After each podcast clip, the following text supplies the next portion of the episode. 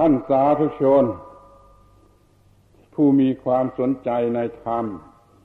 ทั้งหลาย การบรรยายประจำวันเสาร์แห่งภาควิสาขาบูชา ในวันนี้อาตมาก็ยังคงกล่าวโดยหัวข้อใหญ่ว่าศิลปะ แห่งการครองชีวิต ต่อไปตามเดิม แต่จะได้กล่าวโดยหัวข้อย่อย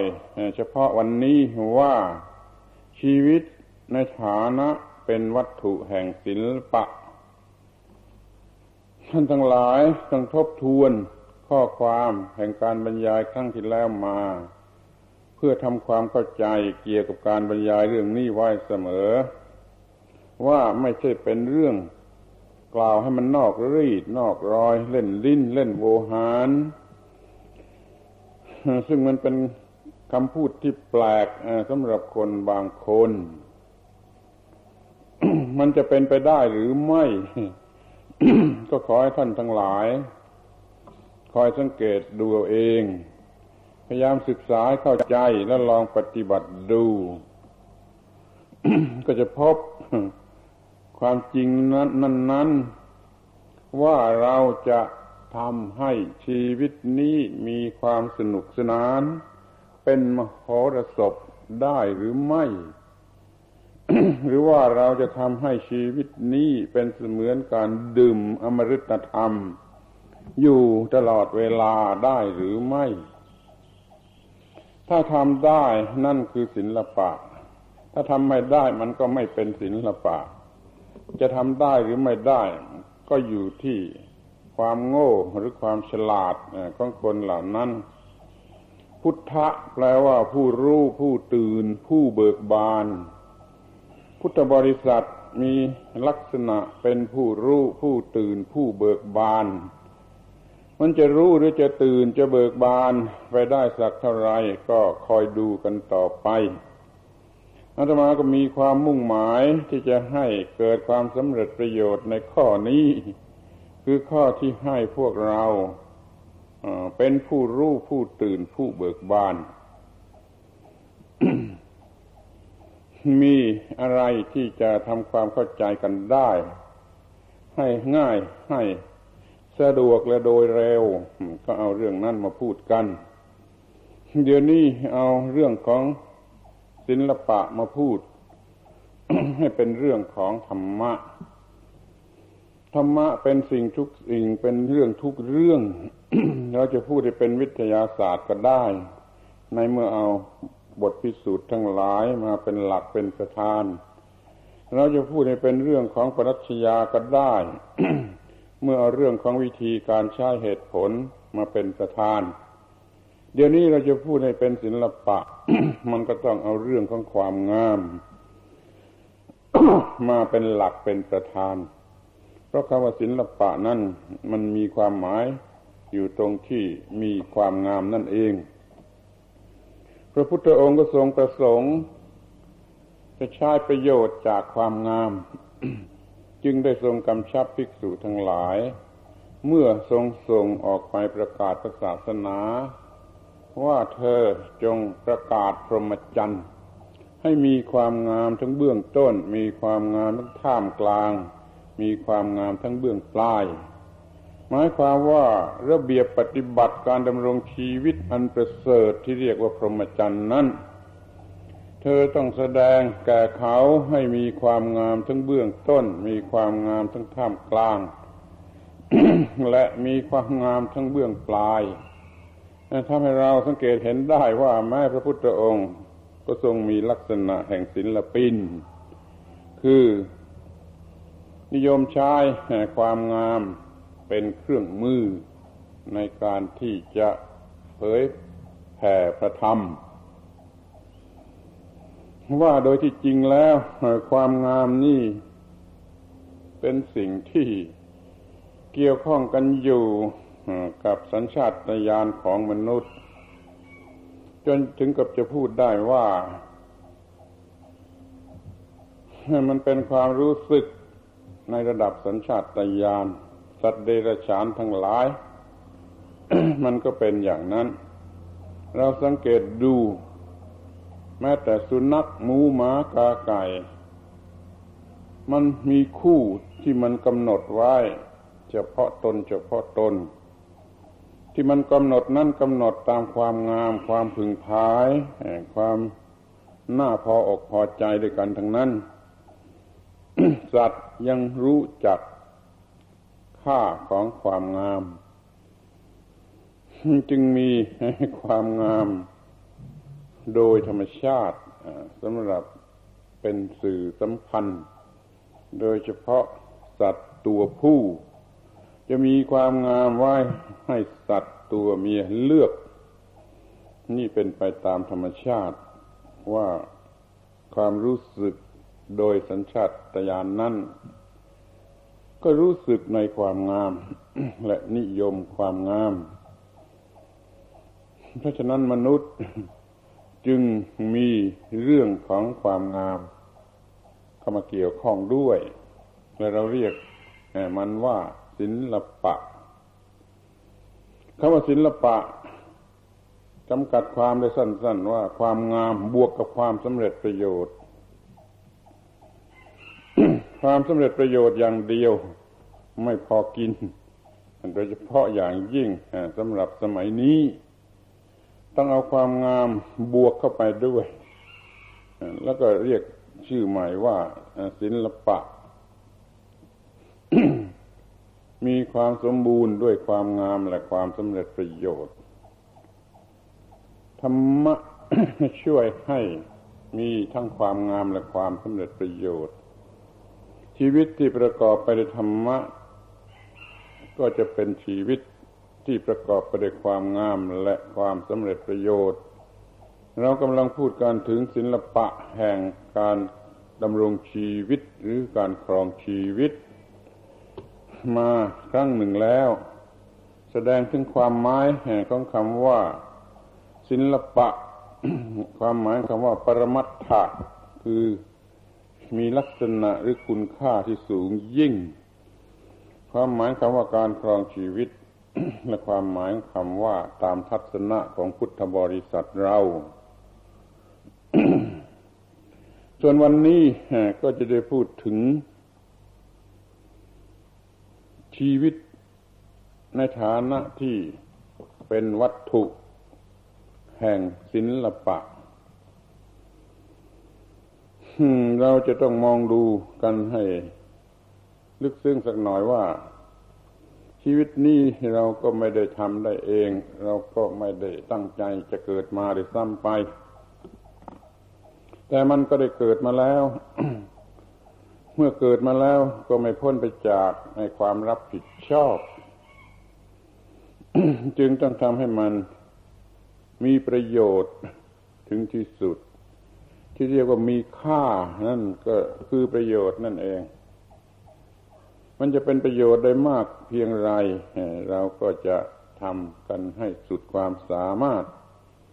เพียงนั้น ทีนี้ก็มีปัญหา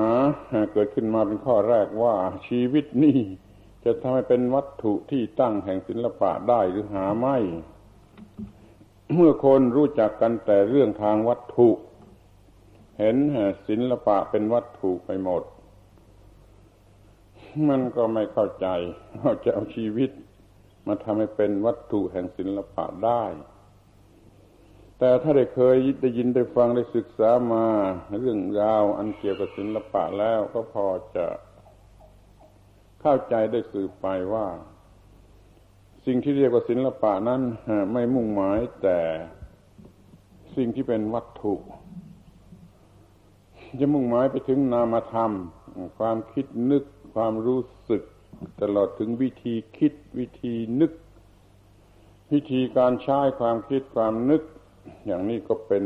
ศิลปะได้ แล้วก็เป็นศิลปะที่จะสำเร็จประโยชน์เสียด้วย แล้วก็ขอเตือนอีกครั้งหนึ่งว่า พวกเราชาวพุทธก็ยังงมงายหลับตาในเรื่องศิลปะของชาวพุทธ ลอยเห่อไปตามพวกฝรั่ง ซึ่งเขาถือเอาวัตถุ เอาศิลปะวัตถุ เป็นศิลปะของชาวพุทธ เมื่อพูดว่าพุทธศิลป์เขาหมายถึงพระพุทธรูปหมายถึงโบสถ์วิหาร อะไรทำนองนั้นทั้งนั้น ซึ่งเรื่องเหล่านี้มันผิดกับความจริงพุทธบริษัททั้งหลาย ไม่ถือว่านั่นเป็นศิลปะ พุทธบริษัทถือเอาธรรมะหรือระเบียบปฏิบัติตามธรรมะที่เนื่องกันอยู่กับชีวิตนั่นว่าเป็นศิลปะ ทรงตามพระพุทธประสงค์ที่ขอร้องให้ประกาศแบบแห่งการครองชีวิตอันประเสริฐที่มีความงดงามในเบื้องต้นท่ามกลางและเบื้องปลาย พวกชีพวกฝรั่งเขาไม่มองกันในอย่างในข้อนี้ไม่มองกันอย่างนี้ คงมองพุทธศิลปะแต่เรื่องทางวัตถุมีพระพุทธรูปเป็นต้น เราเลิกตามอย่างเขาเสียทีมาดูกันให้ดีสมัยว่า พุทธบริษัทนั้น มีระเบียบแห่งการครองชีวิตเป็นวัตถุที่ตั้งแห่งศิลปะ พูดย่อๆก็ว่าเอาตัวชีวิตนั่นเอง เป็นวัตถุแห่งศิลปะ คำว่าวัตถุมีความหมายดินได้ คือหมายถึงตัววัตถุที่เป็นสสารจับคลำได้นี่ก็มี นี่ความหมายหนึ่ง อีกความหมายหนึ่งนั่นแปลว่าที่ตั้งที่อาศัยเป็นรากฐาน นี่เป็นนามธรรมก็ได้ เพราะมุ่งหมายเอาความที่มันเป็นที่ตั้งที่อาศัย เรียกว่าเป็นวัตถุ คือเป็นที่ตั้งที่อาศัย เมื่อพูดว่าเอาชีวิตเป็นวัตถุแห่งศิลปะ ก็หมายถึงระบอบการดำรงชีวิต ความมีชีวิตการครองชีวิตหรืออะไรก็ตามแล้วแต่จะเรียกว่านั่นอันนั่นแหละเป็นวัตถุแห่งศิลปะที่จะกล่าวถึงในข้อนี้ สรุปความว่าเอาตัวชีวิตนั่นเป็นวัตถุแห่งศิลปะ ของพุทธบริษัทที่บริสุทธิ์ ไม่เอาวัตถุ เช่นพระพุทธรูปหรือโบสถ์วิหารเป็นต้นว่าเป็นศิลปะของชาวพุทธนั่นมันเป็นศิลปะของคนพวกหนึ่งต่างหาก แล้วมันจะไม่เกี่ยวกับธรรมะหรือพุทธะ เพียงแต่ว่าเขาเอาไปเกี่ยวข้องกันในทางภายนอก ในเนื้อในไม่ได้เกี่ยวอะไรกัน ในฐานะที่เป็นศิลปะวัตถุด้วยกัน ก็แยกกันว่าโน้นเป็นเรื่องทางวัตถุ อันนี้เป็นเรื่องทางจิตใจ ชีวิตเป็นศิลปะในแง่ของจิตใจ เป็นเรื่องทางจิตทางวิญญาณ ทีนี้จะได้ดูกันต่อไปถึงการที่จะทำให้ชีวิตนี้เป็นวัตถุแห่งศิลปะ เราจะต้องนึกกันอย่างกว้างๆทีหนึ่งก่อนว่าชีวิตนี้เป็นการเวียนว่ายไปในวัฏฏะสงสาร แห่งการ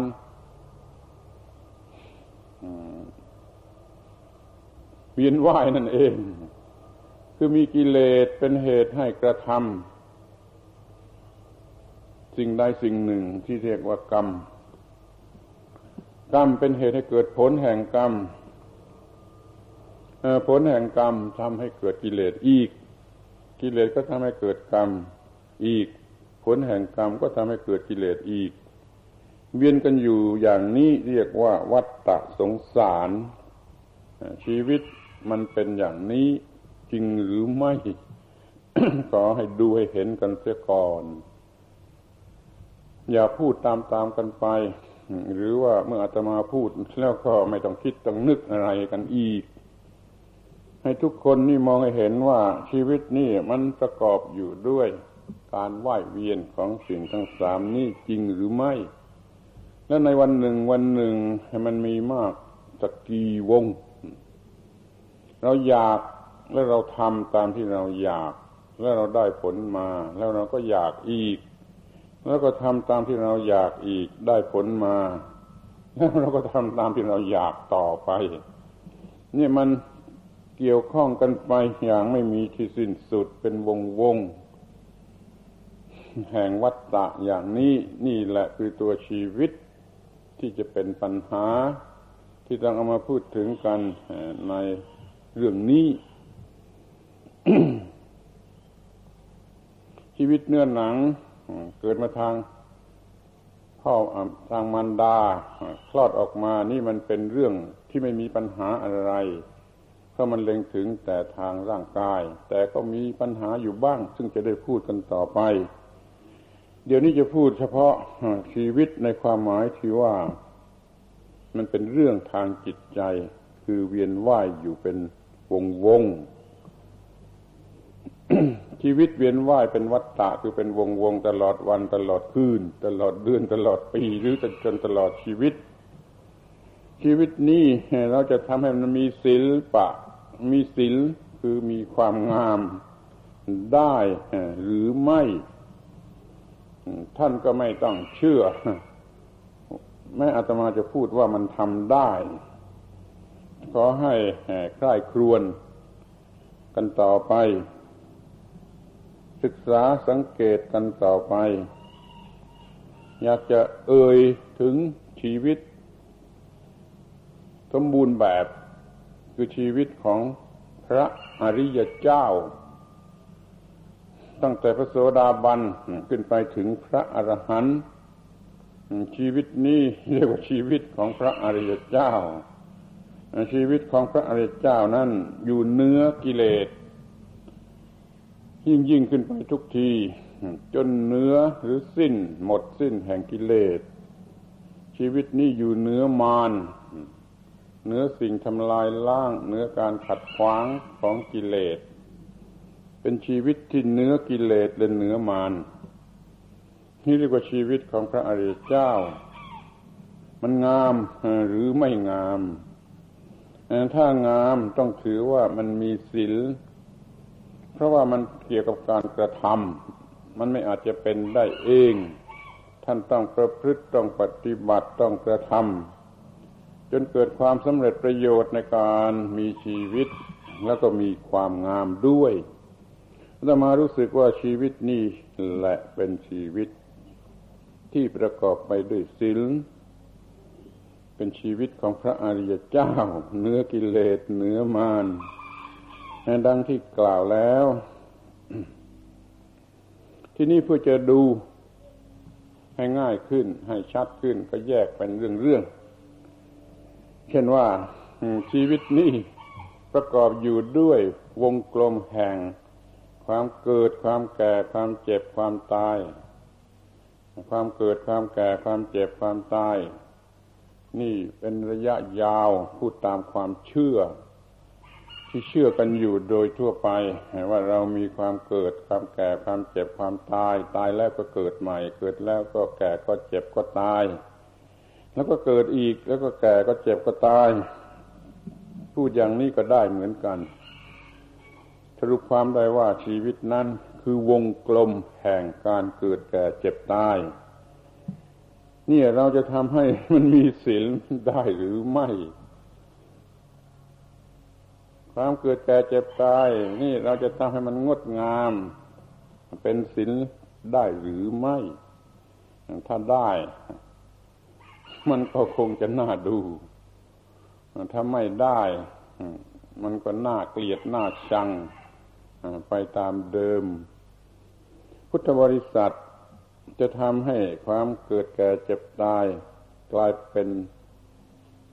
สิ่งที่มีศีลคือความงามได้หรือไม่อาตมาอยู่ในพวกที่ถือว่าได้ จึงอุตส่าห์ขนเอาความคิดนึกเกี่ยวกับเรื่องนี้มาพูดกับท่านทั้งหลายอ้าวจะพูดกันถึงความเกิดก่อน ความเกิดจากท้องแม่ นี่จะทำให้มีศีลได้หรือไม่ นี่มันก็ไม่ใช่เรื่องสำคัญอะไร แต่ถ้ามีการควบคุมดี ในทางชีววิทยา ทางอนามัย และทางจิตวิทยาด้วยแล้ว เด็กๆคงจะเกิดมาสวย เกิดมาดี เกิดมาน่ารักกว่าธรรมดาไม่มากก็น้อย นี่ทำให้ความเกิดมันเป็นศีลขึ้นมา เป็นการเกิดทางวัตถุทางเนื้อหนังเกิดจากท้องแม่ แต่โดยที่แท้แล้วความเกิดนั้นมันไม่ใช่อยู่ที่ตรงนั้น ความเกิดคือเกิดขึ้นแห่งความรู้สึกว่ามีตัวฉัน มีตัวกู้ คือเป็นความเกิดแห่งความรู้สึกในใจ ว่ามีตัวฉัน มีตัวเรา มีตัวกู้ถ้าไม่มีความรู้สึกอย่างนี้ มันก็ไม่มีความหมายแห่งการเกิด เมื่อไรในจิตใจมีความรู้สึกเป็นตัวฉันเป็นตัวกูเมื่อนั่นเรียกว่ามีความเกิด ในพระบาลีตัณหาสังขยสูตร พระพุทธเจ้าได้ตรัสถึงการเกิดสองชนิดนี้เนื่องกันไปเป็นเรื่องเดียวกัน ว่ากุมารอาศัยการ ร่วมกันแห่งบิดามารดามีโอกาสเหมาะ เกิดออกมาจากท้องมารดา และกุมารนั่นเติบโตขึ้นมา รู้จักกิน รู้จักดื่ม รู้จักเล่นหัว จนถึงก็ว่ารู้สึกรู้มีความรู้สึกต่อสิ่งที่เรียกว่าเวทนา สุขเวทนา ทุกขเวทนา อทุกขมสุขเวทนา และเวทนาที่รุนแรงถึงกับเกิดตัณหาคือความอยากไปตามอำนาจของเวทนาขั้นเกิดตัณหาคือความรู้สึกอยากอย่างรุนแรงแล้ว ก็เกิดความรู้สึกอีกอันหนึ่งสืบต่อออกมา เป็นความรู้สึกว่าเราอยาก เนี่ยเกิดความรู้สึกว่าเราอย่างนี้แล้วก็เรียกว่า อุปาทานหรือภพหรือชาติที่สมบูรณ์ อุปาทาน ยึดมั่นในสิ่งที่ตัวอยาก ความคิดนี้เป็นความคิดที่ปรุงขึ้นมาเป็นตัวคนผู้อยาก เรียกว่าภพ ท่านเต็มที่แล้วก็โผล่มาเป็นความรู้สึกตัวเราเด่นดิ้นเร่าเร่าอยู่ ด้วยอำนาจของความอยาก นี่เรียกว่าชาติ ชาติแปลว่าชาติแปลว่าความเกิดนี่มันไกลกันกับความเกิดเมื่อเกิดจากท้องแม่ นั่นมันไม่มีความหมายอะไร มันเป็นเกิดด้วยเนื้อหนัง ที่ต่อมากุมารนนั่นเติบโตขึ้น จนถึงวันหนึ่งเมื่อไรก็ได้มีความรู้สึกเป็นตัณหาอุปาทานเป็นภพเป็นชาติ เกิดตัวกู เนี่ยคือชาติ ที่มีปัญหา ที่เราจะเกิดตัวกู้ อย่างนั้นอย่างนี้ทุกคราวที่เรามีกิเลสตัณหา เมื่อได้สัมผัสกับ สิ่งภายนอก เป็นรูปเสียงสิ่งรสกดทัพพระเป็นต้นแล้วก็เกิดความอยาก เพราะว่ามันมีความโง่ มันขาดแคลนสติปัญญาเกี่ยวกับเรื่องนี้ มันก็มีความโง่ มันก็ยึด ความหมายของเวทนา ก็เกิดความอยากคือตัณหา เกิดอุปาทานคือบุคคลผู้อยาก นี่เรียกว่าเกิดในทางฝ่ายจิต ในทางฝ่ายวิญญาณ วันหนึ่งหลายครั้งหลายหน ทุกคราวเรียกว่าการเกิดทั้งนั้น เกิดทีไรก็เป็นทุกทีนั้นเป็นทุกข์นี่ไม่น่าดู ต่อเมื่อไม่เป็นทุกข์จึงจะไม่น่าจึงจะน่าดูเราก็ควบคุมความเกิดชนิดนี้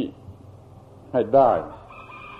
คือมีสติเพียงพอมีปัญญาเพียงพอควบคุมการกระทบทางอายตนะ ไม่เกิดความยึดมั่นถือมั่นด้วยอำนาจของตัณหาอุปาทาน ถ้าจะมีความรู้สึกว่าเราได้สัมผัสอารมณ์ อะไรเขาแล้ว ก็มีสติเพียงพอที่จะ ทำความรู้สึกว่ารับอารมณ์เขาแล้ว สักว่ารับอารมณ์กันแล้ว เกิดเวทนาแล้ว มันก็สักว่าเป็นแต่เวทนาเท่านั้น เวทนา ทางตาสวยหรือไม่สวยมันก็รู้ว่ามันสักว่าเวทนาเท่านั้น คือสักว่าเป็นความรู้สึก ที่เกิดขึ้นตามกฎเกณฑ์ของธรรมชาติที่ระบบของประสาทตามกฎเกณฑ์ของธรรมชาติ เกิดเวทนาทางหูไพเราะหรือไม่ไพเราะ ก็รู้สึกว่ามันสักว่าเวทนาเท่านั้น สักว่าความรู้สึกเท่านั้นนี่ฟังดูดีๆที่ว่าสักแต่ว่าเวทนาเท่านั้น มันมองเห็นคือมันมองเห็นลึกลงไป ว่าสักว่าความรู้สึกที่เกิดขึ้นตามกฎเกณฑ์ของธรรมชาติตามธรรมชาติเท่านั้น ไม่เห็นมีตัวตนของเวทนาที่ตรงไหน มันเป็นความรู้สึกที่เกิดขึ้นตามกฎเกณฑ์ของธรรมชาติเท่านั้น ทีนี้ทางจมูกหอมหรือเหม็นก็เหมือนกันเวทนาสักว่าเวทนาสักว่าความรู้สึก ตามกฎเกณฑ์ของธรรมชาติที่ระบบของประสาทเท่านั้น สิ่งที่ลิ้นอร่อยหรือไม่อร่อย ก็เหมือนกันอีก สักว่าเวทนาเท่านั้น สักว่าความรู้สึกเกิดขึ้นแก่ระบบประสาทที่ลิ้นตามธรรมชาติเท่านั้นที่กายที่ผิวหนังนิ่มนวลหรือกระด้างก็สักว่าเวทนา เท่านั้นสักว่าความรู้สึก เกิดขึ้นตามกฎเกณฑ์ของธรรมชาติที่ระบบประสาทที่ผิวหนัง เท่านั้น ในใจก็เหมือนกัน เกิดความรู้สึกอะไรขึ้นมา ก็เป็นความรู้สึก ที่เกิดขึ้นตามกฎเกณฑ์ของธรรมชาติเท่านั้น มันก็ไม่ยึดเอาเวทนาว่าเป็นตัวตนของเวทนา เห็นเวทนาเป็นเพียงความรู้สึกธรรมชาติธรรมดาตามกฎเกณฑ์ของธรรมชาติ ไม่มีตัวตนให้เรารักใคร่หลงไหล นั่นก็เป็นเวทนาที่ไม่ทำให้เกิดตัณหาคือความอยาก ไม่เกิดตัณหาความอยากแล้วก็ไม่เกิดความรู้สึกว่าเราอยากนี่เรามันก็เป็นเราที่ไม่ โง่เขลาไม่กลัดกลุ้มรูด้วยตัณหาคือความอยาก ไม่ถูกผูกมัดอยู่ด้วยอุปาทาน ยึดมั่นถือมั่นว่าเราว่าของเรา เรียกว่ามันเป็นจิตที่ยังคงสะอาดมีความรู้สึก ด้วยสติปัญญา จะเรียกว่าควบคุมในความเกิด นี้ไว้ได้ให้งดงาม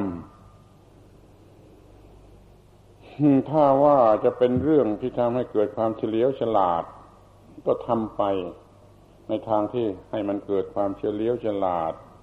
ไอการกระทบทางตาทางหู ทางจมูกทางลิ้นทางกายทางใจนั่น มันก็กลายเป็นเรื่องของการศึกษาใหม่ เลยเกิดนักศึกษาที่ฉลาด นี่คือความเกิดที่งดงาม แทนที่จะเกิดไอคนที่มีกิเลสและเป็นทุกข์กลายเป็นเกิดคนที่มีการศึกษา รู้เท่าทันธรรมดายิ่งขึ้น และไม่มีความทุกข์ นี่เรียกว่าเกิดดี หรือดีเลิศ จิตมันจะเกิดวันหนึ่งสักกี่ครั้ง มันก็ไม่เกิดเป็นคนที่ทนทุกข์ มันเกิดเป็นจิตที่มีความรู้แจ้ง สว่างสวัยเบิกบาน มีความสะอาด มีความสว่าง มีความสงบที่ยังคงรักษาไว้ได้ ตามสภาพเดิมของจิตอันบริสุทธิ์ อย่างนี้เรียกว่าเกิดดี เกิดมีศีลทำความเกิดให้กลายเป็นวัตถุแห่งศีลเป็นความเกิดที่งดงามเสร็จไปเรื่องหนึ่ง ทีนี้ก็มาถึงความแก่ทำอย่างไร ความแก่ จึงจะมีศีล คนแก่ๆคงจะชะงนกันบ้างว่าทำอย่างไร จึงจะแก่อย่างมีศีลคือแก่ให้มันงดงามไอ้ความแก่ทางร่างกายทางเนื้อหนังนั่นมันก็อย่างหนึ่ง มันก็ไปตามเรื่องของมัน ร่างกายอยู่มาตั้งเจ็ดสิบแปดสิบปี มันก็เหี่ยวย่นกรุกระไม่น่าดูไม่งดงาม นั่นเป็นเรื่องความแก่ของร่างกาย เป็นเรื่องทางวัตถุแท้ๆที่นี่ยังมีความแก่ในความหมายหนึ่ง คือเป็นเรื่องทางนามธรรม การที่จิตใจ มันได้ล่วงการผ่านวัยมามากข้าวมากข้าว นี่มันเป็น รัตตัญยู คือเป็นบุคคลที่รู้ราตรี ยาวนาน อายุมากเท่าไรก็ยิ่ง รู้ราตรีมาก ยาวหรือนาน เท่านั้นนั้นอายุมากเท่าไรมันก็ยิ่งรู้อะไรมากกว่าเด็กๆเท่านั้น มันยิ่งไกลจากความเป็นเด็กมากออกไปเท่านั้น ตรงที่มันรู้อะไรมากขึ้น ในด้านนี้มันไม่ได้เหี่ยวลง มันไม่ได้แก่ลงอย่างเนื้อหนัง ด้านนี้มันกลับสว่างสวายยิ่งขึ้น ตามที่อายุมันยาวนาน มันมีปัญหาอยู่แต่ว่า ไอ้คนคนนั้นมันจะแก่เป็นหรือแก่ไม่เป็น มันจะแก่อย่างโง่เขลายิ่งแก่ยิ่งโง่ ยิ่งงมงายยิ่งไม่รู้อะไร นั่นมันไม่มีบุญจะทำอย่างไรได้ ถ้าว่ามันมีบุญได้รับการศึกษาดีแวดล้อมดี จิตใจก็ยิ่งรู้อะไรมากขึ้น ตามความยาวนานของราตรีที่ตนได้ผ่านไปทั้นความแก่ชนิดนี้ยิ่งแก่มันยิ่งสว่างสวัยยิ่งแจ่มแจ้ง เปรียบได้อย่างหนึ่งว่ามันยิ่งหนุ่มเพราะมันยิ่งเข้มแข็ง มันยิ่งสดชื่น มันยิ่งกล้าหาญมันยิ่งแน่ใจ อย่างนี้เป็นลักษณะของความหนุ่ม ความหนุ่มที่มีในขณะอายุน้อยๆเป็นหนุ่มเป็นสาวเป็นวัยรุ่น นั่นมันหนุ่มทางร่างกาย เป็นความเจริญเติบโตในด้านร่างกาย อะไรๆก็เป็นระบบทางกายทั้งนั้น มันก็หนุ่มในแบบนั้นแล้วมันก็สำหรับจะบ้าในทางกามนั้นมากขึ้น ความหนุ่มชนิดนั้น เดี๋ยวนี้จิตที่มันได้ผ่านอะไรมามากขึ้นมากขึ้น มันหมดความโง่ หมดสิ่งที่ทำให้เราร้อนเหี่ยวแห้ง มันก็กระชุ่มกระชวยด้วยสติปัญญา อย่างนี้เรียกว่ายิ่งอายุมาก ยิ่งนุ่ม นุ่มที่ไม่ถอยกลับเป็นแก่สติปัญญานี่มันกลับแก่ไม่ได้ เราจงพอกคูณสติปัญญา ให้เจริญงอกงามก้าวหน้า มันเป็นสิ่งที่กลับแก่ลงไม่ได้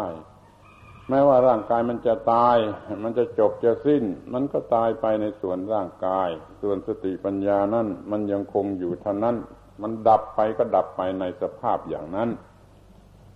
คือมันจะถอยกลับมาไม่ได้ เว้นไว้แต่ว่าเขาทำผิดประพฤติผิด ไม่มีไอ้ความหนุ่มชนิดนี้ มีแต่ว่าร่างกายล้วนๆเปลี่ยนไปตามเหตุตามปัจจัยฝ่ายร่างกาย จิตไม่เป็นอิสระไม่แยกตัวออกมาได้ในฐานะเป็นสติปัญญาที่ไม่รู้จักแก่เพราะเหตุนี้แหละ จึงมีคำกล่าวไว้ว่า ยิ่งอายุมากมันยิ่งยิ้มดวงจิตวิญญาณในภายใน ในทางสปิริตชัวลนุ่น ยิ่งแก่มันยิ่งยิ้ม ใครมองเห็นใครเข้าใจ ว่ายิ่งแก่มันยิ่งยิ้ม คนโง่ทำไม่เป็น คนโง่ไม่เข้าใจ คนโง่ทำไม่เป็น ที่ว่ายิ่งแก่แล้วจะยิ่งยิ้ม ยิ่งแก่ทางสติปัญญานั่นคือมันยิ่งรู้เท่าเล่าทันไปทุกสิ่งทุกอย่างรู้เท่าทันสิ่งต่าง ๆ จะแปลกจะใหม่อย่างไร มันก็รู้เท่าทัน มันหลอกกูไม่ได้เว้ย คนแก่ทางวิญญาณนะมันจึงยิ้ม ยิ่งแก่ยิ่งยิ้ม ยิ่งอายุมากยิ่งยิ้มเพราะว่ามันรู้เท่าทันสิ่งทั้งปวงมากขึ้น โดยเฉพาะอย่างยิ่งมันรู้เท่าทัน ความเป็นเช่นนั้นเองของสังขารทั้งหลายมากขึ้น ข้อนี้พูดกันมามากแล้ว ไม่ต้องพูดโดยรายละเอียดให้เสียเวลา คือข้อที่ว่าหัวใจของพระพุทธศาสนาทั้งหมดทั้งสิ้น ที่เป็นคำสั่งสอนนั่นมันสรุปอยู่ที่คำว่า เช่นนั่นเอง เห็นเช่นนั่นเองคือเห็นความจริงของทุกสิ่ง รูปหรือนามหรือขันธาตุอาจนะ มันก็มีความเป็นเช่นนั่นเอง คือเป็นอนิจจังทุกขังอนัตตา เช่นนั่นเอง เด็กๆกก็มือมองไม่เห็น คนหนุ่มคนสาวก็เข้าใจไม่ได้ ต่อเมื่อเป็นคนแก่มีอายุมากพอก็จะเห็นว่าจริงแล้ว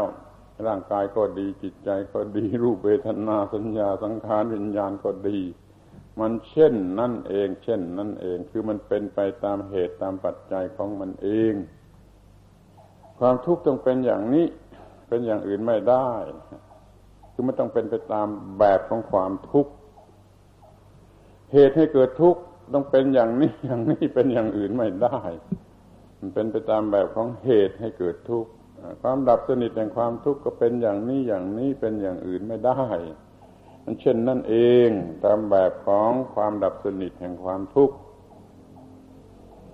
ทางให้ถึงความดับสนิทแห่งความทุกข์มันก็เป็นเช่นนี้เองเป็นอย่างอื่นไม่ได้ นี่จะเป็นการเห็นอริยสัจโดยย่อก็ดี เห็นอริยสัจโดยละเอียดคือปฏิจจสมุปบาทก็ดี มันเห็นเช่นนั้นเอง คนยิ่งแก่ทางวิญญาณ ยิ่งเห็นเช่นนั้นเองมากขึ้นมากขึ้นนั้นยิ่งแก่จึงยิ่งยิ้มเพราะว่ากูรู้เท่าเล่าทันมึงทุกสิ่งทุกอย่างยิ่งขึ้น กูจะไม่หลงหลงไหลอะไรอะไรในโลกนี้เนี่ยก็เรียกว่ายิ่งแก่มันยิ่งยิ้ม มันยิ่งรู้สึกเป็นอิสระไม่ตกไปเป็นทาสของสิ่งใด ๆ นี่คือการทำความแก่ให้เป็นศิลให้มีความงามอย่างศิลความแก่ของคนนั้นมันมีความงามอย่างศิลอย่างศิลปะเขามีอาร์ตหรือศิล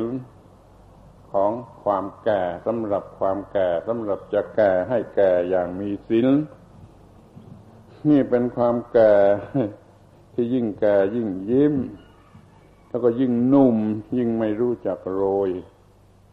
เป็นรักตัญยูบุคคล รู้จักความเป็นเช่นนั้นเองของสิ่งทั้งหลายทั้งปวงมากขึ้นทุกทีทุกทีกว่าจะถึงวาระสุดท้ายร่างกายดับไป แต่สติปัญญา มันไม่ลดลง มันไม่ถอยกลับ ที่เรียกว่ามันไม่รู้จักโรยความหนุ่มที่ไม่รู้จักแก่ คือสติปัญญาของคนที่มีอายุมากขึ้น ความเบิกบานที่ไม่รู้จักโรย มันเหมือนดอกไม้พิเศษที่บานแล้วไม่รู้จักโรย ก็คือสติปัญญาของพุทธบริษัท ที่ก้าวหน้าไปจนถึงการบรรลุมรรคผลนิพพาน นี่เป็นการทำให้ความแก่นั้นมีศีลอ้าวทีนี้เรื่องถัดมาก็เรื่องความเจ็บ ความเจ็บไข้จะทำให้เป็นของงดงามมีศีลได้อย่างไร คนโง่ทำไม่ได้ คนอวดดีก็ทำไม่ได้ คนได้แต่เดาเอาเองนี่ก็ทำไม่ได้ มันจะได้ก็แต่เข้าถึงธรรมะซึ่งเป็นการตรัสรู้ของพระพุทธเจ้า เราจะต้องรู้จักแยกความเจ็บออกเป็นสองชนิดอีกเช่นเดียวกัน คือทางกายทางวัตถุนี่ก็มีความเจ็บชนิดหนึ่ง ทางจิตทางวิญญาณ ก็มีความเจ็บอีกชนิดหนึ่ง เจ็บแต่กายทางฝ่ายวัตถุ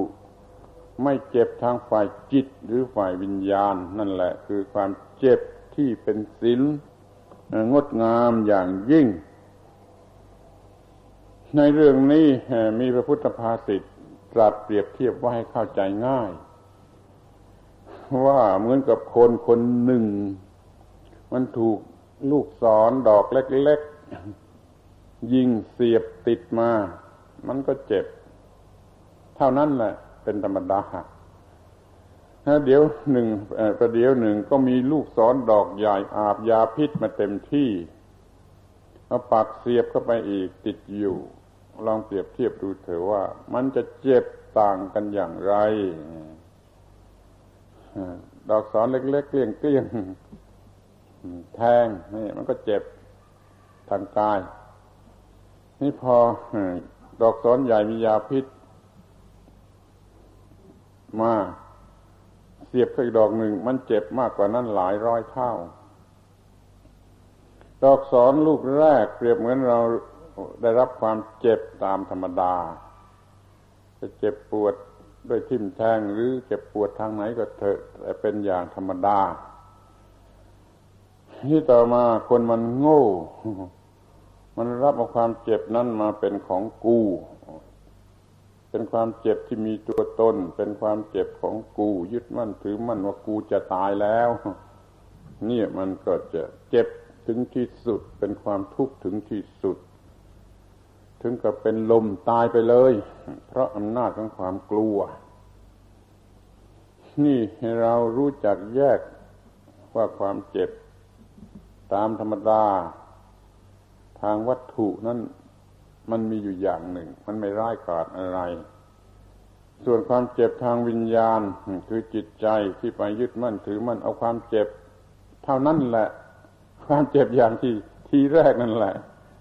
เอามาเป็นความเจ็บของกูขนาดที่จะทำให้กูตาย ก็กลัวตายอยู่นี่ดอกสอนเล็ก ๆ ไม่มียาพิษ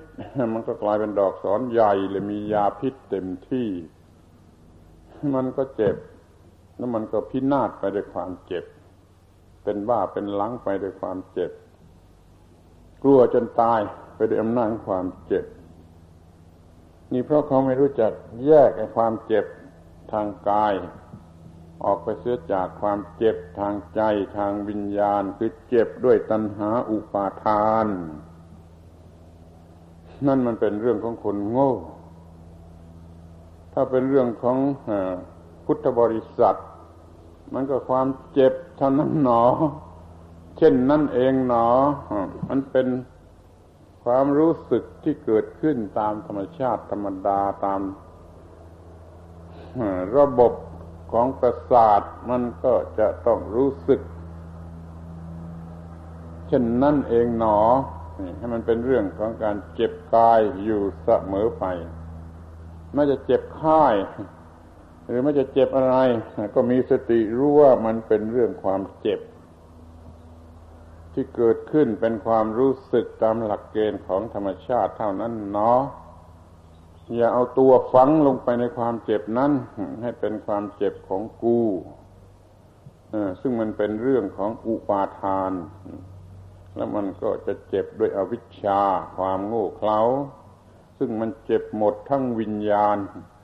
ทั้งดวงจิตนี่มันเป็นความเจ็บอันใหญ่หลวง ซึ่งมันสร้างขึ้นด้วยอำนาจของอวิชชา ที่เราเป็นพุทธบริษัทแยกความเจ็บออกจากกันได้นั่นก็รู้สึกแค่ความเจ็บที่มันมีอยู่ตามธรรมดา อย่าเปลี่ยนเป็นความเจ็บของกิเลสตัณหาของอุปาทาน ความเจ็บนั้นมันก็จะกลายเป็นศิละปะ คือว่ากลายเป็นบทเรียน ทุกคราวที่มีความเจ็บ ก็จะได้รับบทเรียน เพิ่มพูนสติปัญญา ไม่เป็นความเจ็บที่เป็นภัยเป็นอันตรายอันนี้เรียกว่าเป็นผู้มีศิลปะ สามารถทำความเจ็บให้เป็นวัตถุแห่งศิลปะ มีความงดงามอยู่ที่บุคคลนั้นสามารถดำรงจิตให้อยู่เนื้อความเจ็บ มีแต่ความเจ็บกายตามธรรมดาเล็กๆน้อยๆ ไม่มีความเจ็บในทางจิตในทางวิญญาณโดยอำนาจกิเลสตัณหาอุปาทาน นี้เรียกว่ามีศิลปะในความเจ็บในการเจ็บ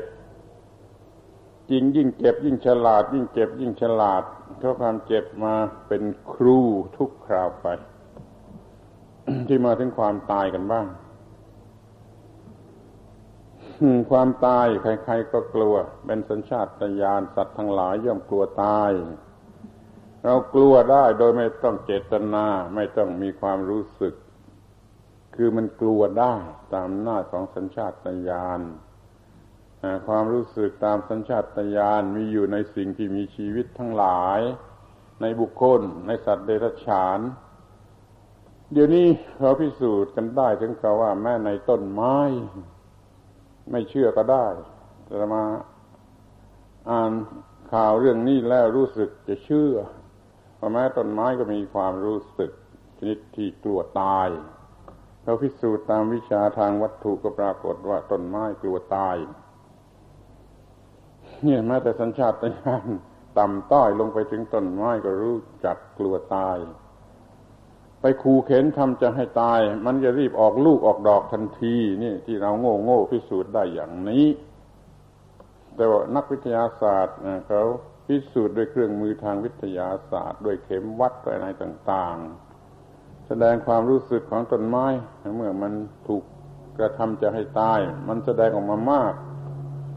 หรือแม้แต่คนเกลียดต้นไม้ต้องการจะทำลายต้นไม้เข้ามาในบริเวณนั้น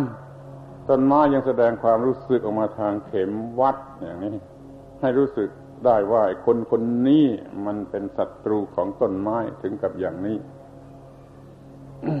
จึงไม่ใช่เรื่องเหลือวิสัยซึ่งต่อไปคงจะเป็นที่เข้าใจกันได้ ธรรมดาสามัญที่สุด เอาเป็นว่าสิ่งใดมีชีวิต สิ่งนั้นจะมีสัญชาตญาณแห่งความกลัวตาย เมื่อกลัวตายแล้ว มันก็กลัวปัจจัยแห่งความตายทั้งหมดทั้งสิ้น กลัวผีกลัวเสือกลัวเจ็บกลัวไข้กลัวยากจนกลัวศัตรูกลัวอะไรกลัวไปหมดร้อยแปดพันอย่าง ซึ่งมันสรุปอยู่ที่กลัวตาย เพราะสิ่งเหล่านั้นมันมีผลเป็นความตาย มันจะมาทำให้ตายความกลัวทั้งหลาย สรุปรวมอยู่ที่ความกลัวตาย สกปรกน่าเกลียดน่าชังหรือเกินไอ้ความหมายแห่งความตายนี่ทำอย่างไรจะให้มันงดงามกลายเป็นศิลไปได้เล่า ก็ลองคิดดูข้อนี้ก็หมดปัญญา จะต้องอ้างเอาเรื่องของพระอรหันต์มากล่าว ตามที่มีอยู่ในพระคัมภีร์พระอรหันต์คือผู้ที่เห็นสิ่งทั้งหลายทั้งปวงถูกต้องตามที่เป็นจริง ไม่เห็นความเป็นตัวเป็นตน จึงไม่เห็นความเกิดหรือความแก่หรือความตาย เห็นเป็นเพียงกระแสแห่งการปรุงแต่งเปลี่ยนแปลง รู้สึกกับจิตอย่างไรก็สมมติเรียกว่าอย่างนั้น แล้วแต่จิตมันจะปรุงแต่งเปลี่ยนแปลงไปตามสิ่งที่เข้ามาแวดล้อมทำให้เกิดความรู้สึกอย่างไรถ้าหารมองเห็น แต่กระแสแห่งการปรุงแต่งเปลี่ยนแปลงในทางจิตใจเป็นอย่างนั้นอย่างนั้นอย่างนั้นแล้วก็เรียกส่วนนั้นว่าความเกิดขึ้น เรียกส่วนนี้ว่าความตั้งอยู่ เรียกส่วนนั้นว่าความดับไป ซึ่งเราเรียกกันเสียใหม่ว่าความเกิดความแก่ความเจ็บความตาย เมื่อยังไม่ตายมันก็ยังต้องปรุงแต่งกันไป คือมันยังยุ่ง ยุ่งชนิดที่ จำต้องยุ่ง มันหลีกไม่ได้ มันจำต้องยุ่งท่านจึงมองเห็นว่า ไอ้ความตายนั่นนะมันก็สวยงาม ตรงที่มันเป็นจุดจบของความยุ่ง ที่นั่งกันอยู่แถวนี้ฟังถูกหรือไม่ถูกก็ช่วยกันคิดดูให้ดี ว่าชีวิตนี้มันเป็นความยุ่ง ความตายเป็นจุดจบของความยุ่ง ฉะนั้นความตายเป็นสิ่งสวยงาม ในพระบาลีแห่งหนึ่งมีกล่าวถึงพระอรหันต์ท่านถือว่าความตาย เป็นเสมือนเวลาจ่ายค่าจ้างในตอนเย็น พวกกรรมกรทั้งหลายทำงานประจำวันรับค่าจ้างประจำวัน พอถึงตอนเย็นเขาก็ยินดีที่จะได้ถึงเวลานั้นเพราะจะได้รับค่าจ้าง ที่ทำงานมาตลอดวันในตอนเย็น พระอรหันต์ท่านก็มองความตายเหมือนกับว่าเป็นเวลารับค่าจ้างในตอนเย็น สมมติว่าชีวิตนี้ทั้งหมดนี้เรียกว่าวันหนึ่งพอถึงเวลาตายนั่นก็คือตอนเย็น เป็นเวลารับค่าจ้าง ท่านก็ยินดีที่จะพบกับเวลานั้น ซึ่งเป็นเวลาเย็น หยุดรับค่าจ้างประจำวัน เมื่อท่านมองความตายในลักษณะอย่างนี้ความตายมันก็งดงามเท่านั้นเอง มันเป็นเวลาจุดจบแห่งความยุ่ง เป็นเหมือนการรับค่าจ้างตลอดวันในตอนเย็น นี่ท่านมีศิลปะมองความตายกลายเป็นของงดงาม ไม่เหมือนพวกเราที่กลัวตาย ยิ่งกว่าสิ่งใด กลัวตายยิ่งกว่าสิ่งใด ไปสังเกตดูเองเถอะว่าเรื่องยุ่งทั้งหลาย มาจากกลัวตาย ที่ว่ากลัวยากกลัวจนนั่นมันไม่จริง มันมองเห็นว่ายากจนนั่นเป็นปัจจัยแห่งความตายมันจึงได้กลัวความยากความจนแม้แต่น้ำเกี่ยวสักนิดหนึ่ง มันก็กลัวเกือบตาย เพราะว่ามันเป็นนิมิตแห่งความตาย มันเป็นปัจจัยแห่งความตาย อะไรอะไรมันก็ไปรวมอยู่ที่ความตาย มันก็เลยกลัวความตาย ไม่เห็นว่าเป็นจุดจบของความยุ่ง พระอรหันต์บางพวกนี่นี่มาต้องขอกล่าวไปตามเรื่องราวในพระคัมภีร์ จะไม่ยืนยันในข้อเท็จจริง แต่กล่าวไปตามพระคัมภีร์ ว่าพระอรหันต์พวกหนึ่งท่านใช้ความตายเนี่ย เป็นเครื่องมือแก้ปัญหาของท่านอย่างงดงาม คือว่าพระอรหันต์เหล่านี้ทำความเพียรล้างชำระกิเลสเนี่ยทำให้กิเลสรำงับไปเป็นขณะขณะแล้วมันกลับมีมาใหม่อีก ความหลุดพ้นของท่านเป็นของชั่วคราวเขาเรียกว่า สมยวิมุตโต ที่เราได้ยินเวลาสวดอภิธรรมว่าสมยวิมุตโตรู้เถอะว่าคือพระอรหันต์จำพวกนี้ ท่านทำให้กิเลสรำงับไปเป็นครั้งคราวเนี่ยมันก็กลับมาใหม่อีก ถ้าจึงท่านจึงรู้อ้ามันไม่ได้หมดกิเลสแล้วทำความเพียรอีกทำความเพียรอีก กิเลสก็ระงงับไปอย่างก็ไม่มีเหลือเข้าจะมาหลุดพ้นแล้วอีกแล้วต่อมาอ้ามันกลับมาอีกสมัยวิมุตโตเป็นอย่างนี้ ทีนี้ท่านจะแก้ แก้ลำมันสักที พอมันหลุดพ้นอพอมันระงงับกิเลสระงงับ เหมือนกับว่า หมดแล้ว หลุดพ้นแล้ว ท่านก็ฆ่าตัวเองตายเสียในขณะนั้น อย่าให้โอกาสแก่กิเลสที่จะกลับมาใหม่ นี่เรียกว่าท่านใช้ความตายมีประโยชน์แก่ท่าน หยุดไอ้ความกลับไปกลับมาแห่งกิเลสจะได้ นี่ไม่ได้แน่ทำตามอย่าง แต่มาเล่าให้ฟัง ถึงเรื่องว่าในพระบาลีก็ยังมีเรื่องขนาดนี้ ทีนี้ที่ธรรมดาเกินไปก็มีเรื่องเล่าว่า พระอรหันต์บางองค์ เจ็บป่วยด้วยโรคภัยไข้เจ็บชนิดที่รักษาไม่หายไม่มีทางจะหาย มีแต่ทรมานยิ่งขึ้นยิ่งขึ้น ท่านก็จัดให้มีการฆ่าตัวเองตาย ก็หมดเรื่องทนทุกข์ทรมานนี่อย่างนี้ก็มี แล้วก็ระบุว่าเป็นพระอรหันต์ด้วยเราอย่าไปวินิจฉัยว่ามันจะเป็นไปได้หรือไม่เป็นไปได้ จริงหรือไม่จริงข้อความนี้จริงหรือไม่จริงอาตมายืนยันได้แต่เพียงว่ามันจริงตรงที่มันมีอยู่ในพระคัมภีร์ นี่ท่านใช้ความตายเป็นเครื่องหยุดความยุ่งด้วยเจตนาของท่านเองเรียกว่าความใช้ความตายให้เป็นศิลแก้ปัญหาได้อย่างงดงามตามแบบของท่านนี่เราเลิกกลัวความตายกันเสียทีเถิด มันเป็นเหมือนกับเวลาจ่ายค่าจ้างประจำวันในตอนเย็น รือมันเป็นจุดจบของความยุ่ง เราก็ไม่กลัว แต่ก็ไม่ได้ขอร้องว่าให้ฆ่าตัวตาย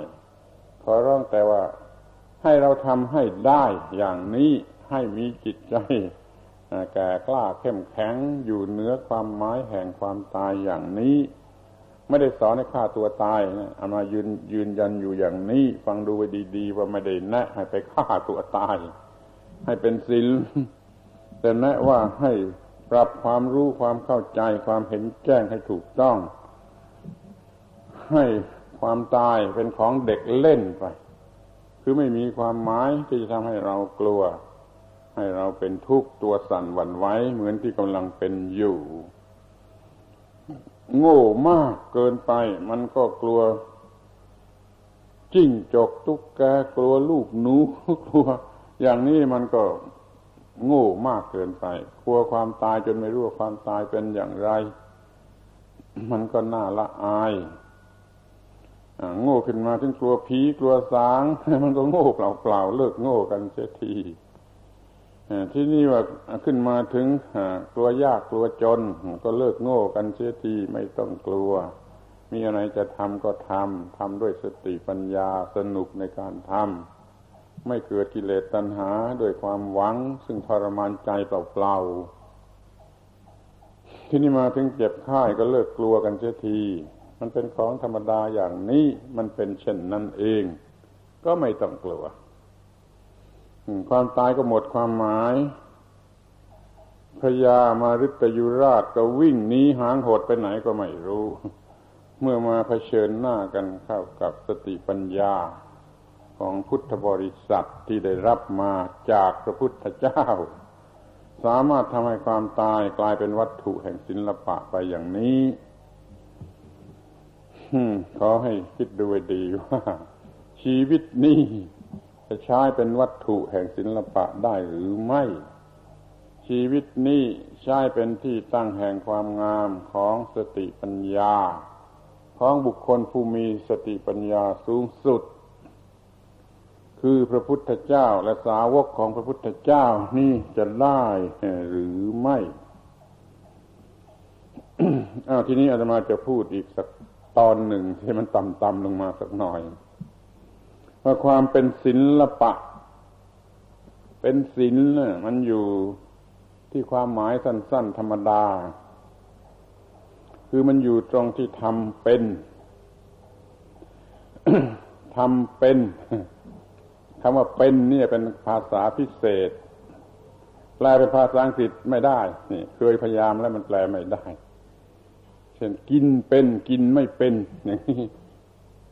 เราพูดกันแต่ในภาษาไทย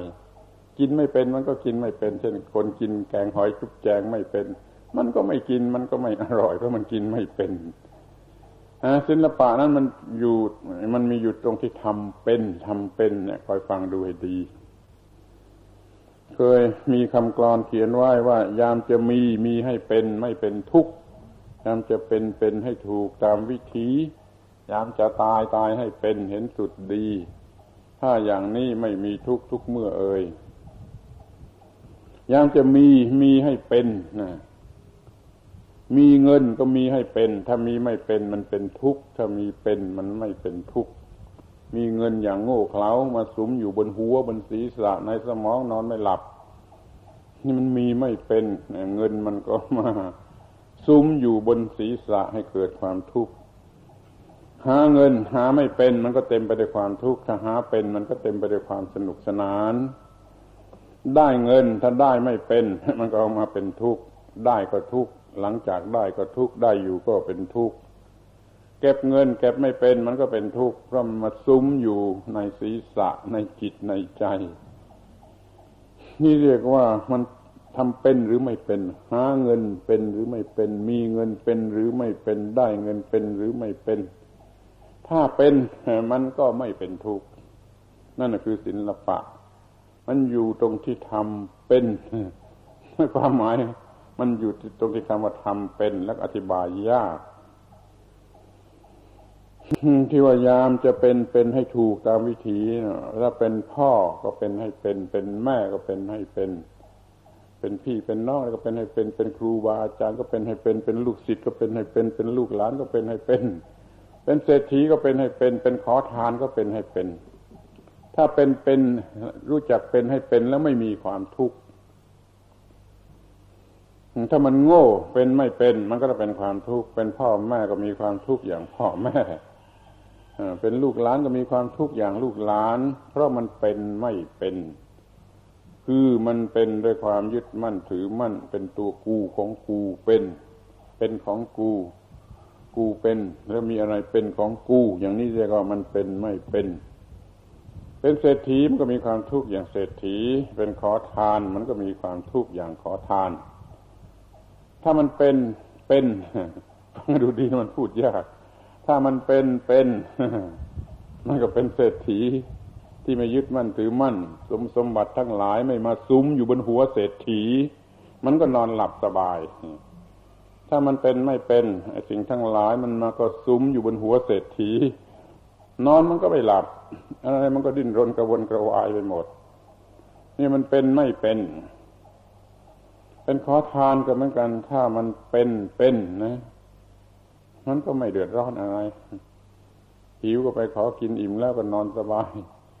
เป็นขอทานโง่เอามาวิจกกังวลด้วยโชควาสนามันก็นอนเป็นทุกข์นอนไม่หลับ ความที่ไม่มีอะไรเสียอีกมันช่วยนอนหลับพอได้อะไรมาก็เป็นทุกข์นอนไม่หลับ ขอทานหลายคนแล้วเขาพูดกันอย่างนี้เขาแสดงกันอย่างนี้ วันไหนหาได้มาก ขอทานได้มาก วันนั้นกลับนอนไม่ค่อยหลับยึดได้อะไรมาดีเป็นพิเศษ ก็มากลัวจะหายนอนไม่หลับ นี่มันเป็นขอทานโง่ มันมันเป็นไม่เป็น มันก็ต้องเป็นทุกข์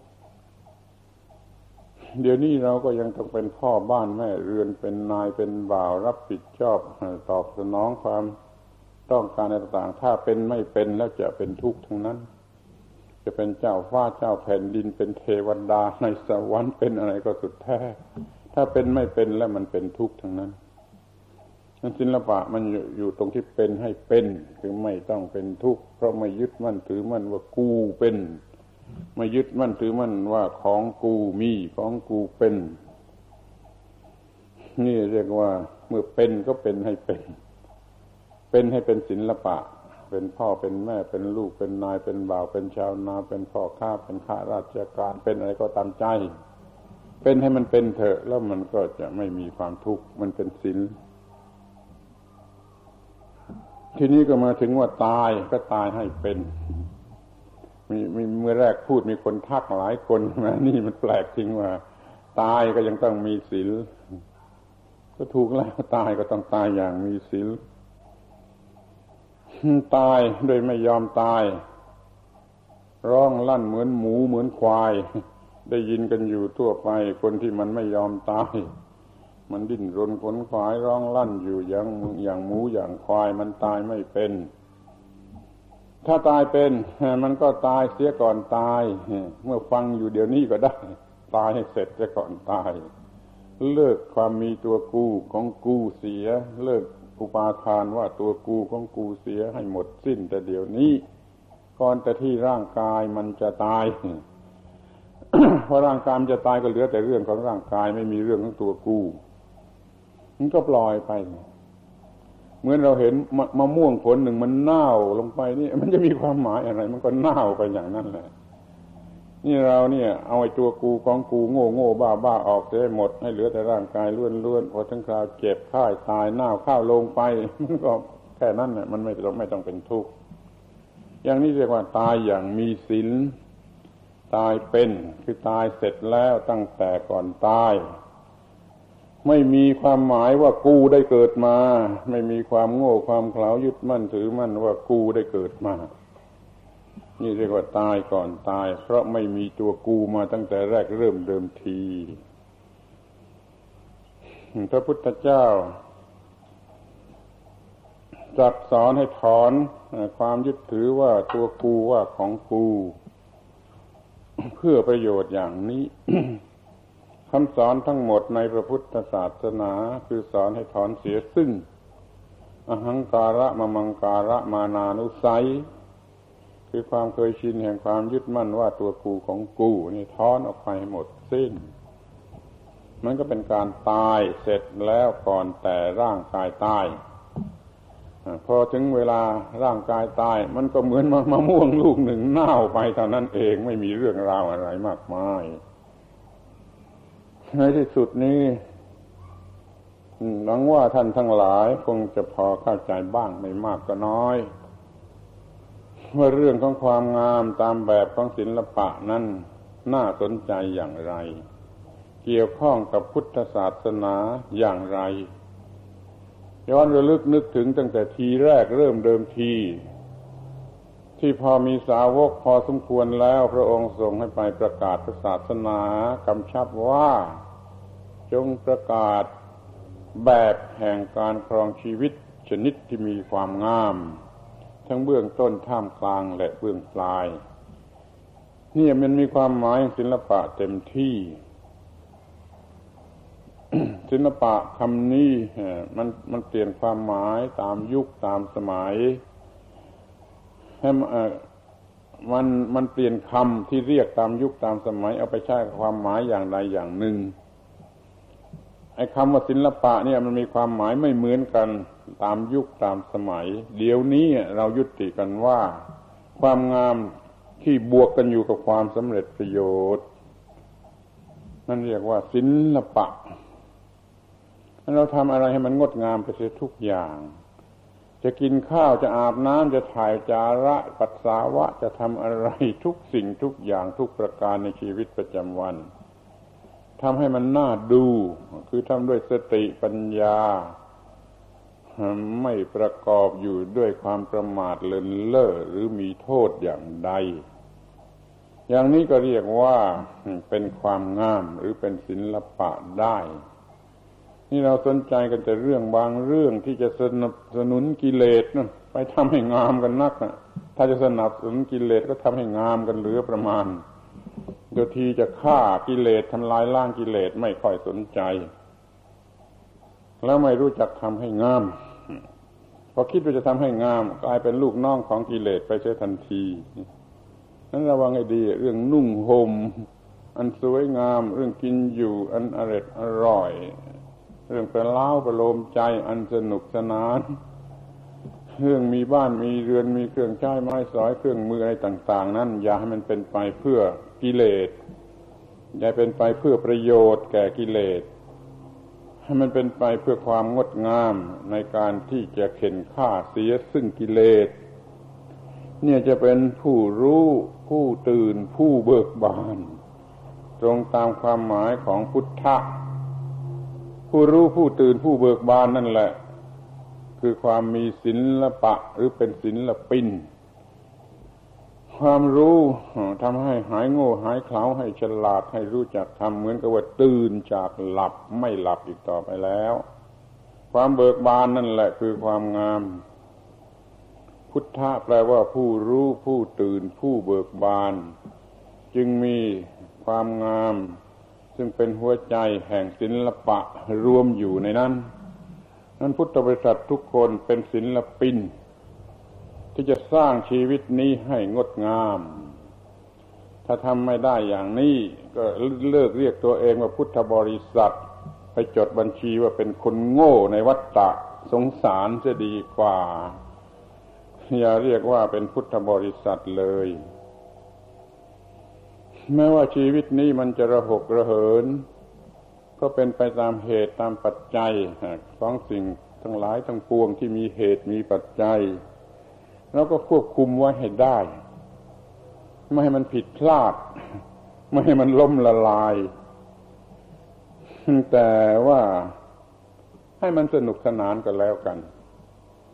อาตมาอยากจะทำภาพพจน์เป็นเครื่องเปรียบเทียบ เหมือนกับว่า โล่เรือเล่นคลื่น อยู่กลางมหาสมุทรเรือ เล่นคลื่นโต้คลื่น โลไปโลมาอยู่บนยอดคลื่นกลางมหาสมุทรเป็นอย่างไรบ้าง มันน่าสนุกหรือมันน่าหวาดเสียว ถ้าเรามีสติปัญญาสามารถมีความเชื่อแน่จริงมันก็สนุก มันไม่ต้องน่าหวาดเสียว มันไม่ต้องจมน้ำตาย รอดอยู่ได้ก็อยู่ในอาการที่มันค่อนข้างจะโลดโผน มันก็เหมือนกับล่อเรือเล่นอยู่บนยอดคลื่น ท่ามกลางมหาสมุทรมหาสมุทรก็คือมหาสมุทรแห่งกิเลส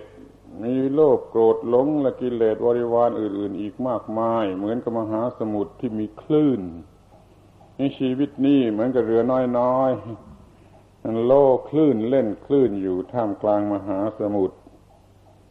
เนี่ยศิลปินแท้ไม่จมน้ำตาย มันเป็นผู้รู้รอบรู้ มันเป็นผู้เชี่ยวชาญ เป็นผู้ชำนาญ แล้วมันทำอะไรเป็น มันพายเรือเป็นแจวเรือเป็นนั่งเรือเป็นโล่เรือเป็นอะไรเป็นเป็นเป็น มันก็ไม่ต้องจมน้ำตาย ชีวิตศิลปะ มันก็ต้องโลดโผนบ้าง แต่มันก็ไม่ต้องตาย แล้วมันก็งดงามด้วยอย่าทำให้ชีวิตนี้เป็นทุกข์ทรมาน เหมือนคนที่ยอมแพ้ แต่ต้นมือ เราไม่ยอมแพ้ที่ให้มันเป็นไปแต่ในด้านทุกข์ทรมาน เราจะเอาชนะมันให้ได้ ไม่มีความรู้สึกเป็นทุกข์ทรมาน แม้ว่าจะต้องสละชีวิตนั่นไป เราก็ไม่ยอมเป็นทุกข์ทรมานนี่มันเก่งถึงขนาดนี้ เรียกว่าไม่ต้องมี ปัญหายุ่งยาก เหมือนที่กำลังมีอยู่ในโลกนี้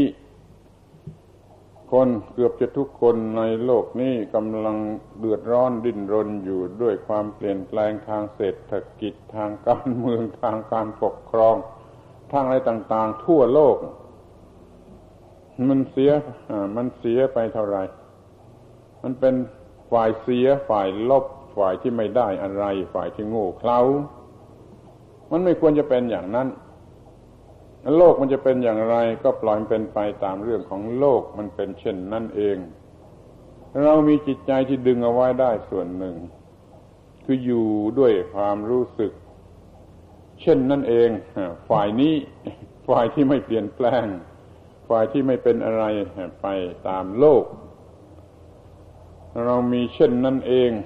ความเป็นเช่นนั้นเองของพระนิพพาน คงที่ตายตัว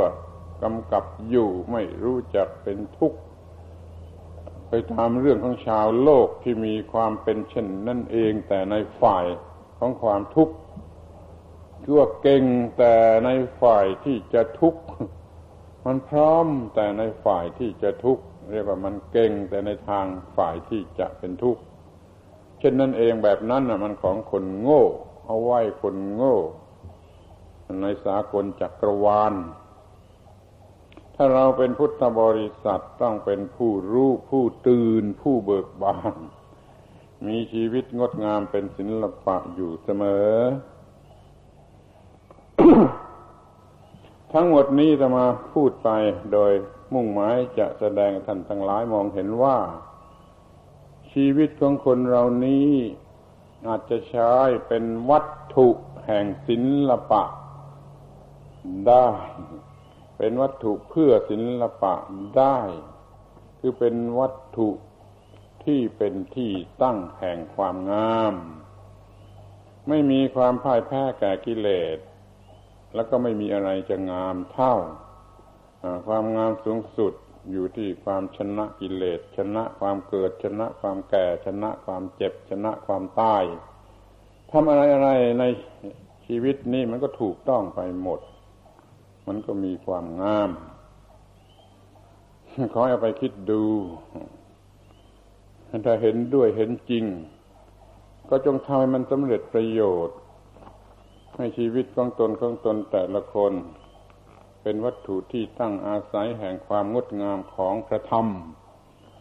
ซึ่งมีความงามเบื้องต้นท่ามกลางและเบื้องปลายยายเสียทีที่เกิดมาเป็นมนุษย์และพบพระพุทธศาสนาเลย การบรรยายสมควรแก่เวลา ขอยุติการบรรยายในวันนี้ไว้แต่เพียงเท่านี้ เป็นโอกาสให้พระคุณเจ้าทั้งหลายได้สวดบทพระธรรม รูปคณะสาธยายส่งเสริมกำลังจิต ในการประพฤติปฏิบัติธรรม เพื่อมีความงามในเบื้องต้น ท่ามกลางและเบื้องปลาย สืบต่อไป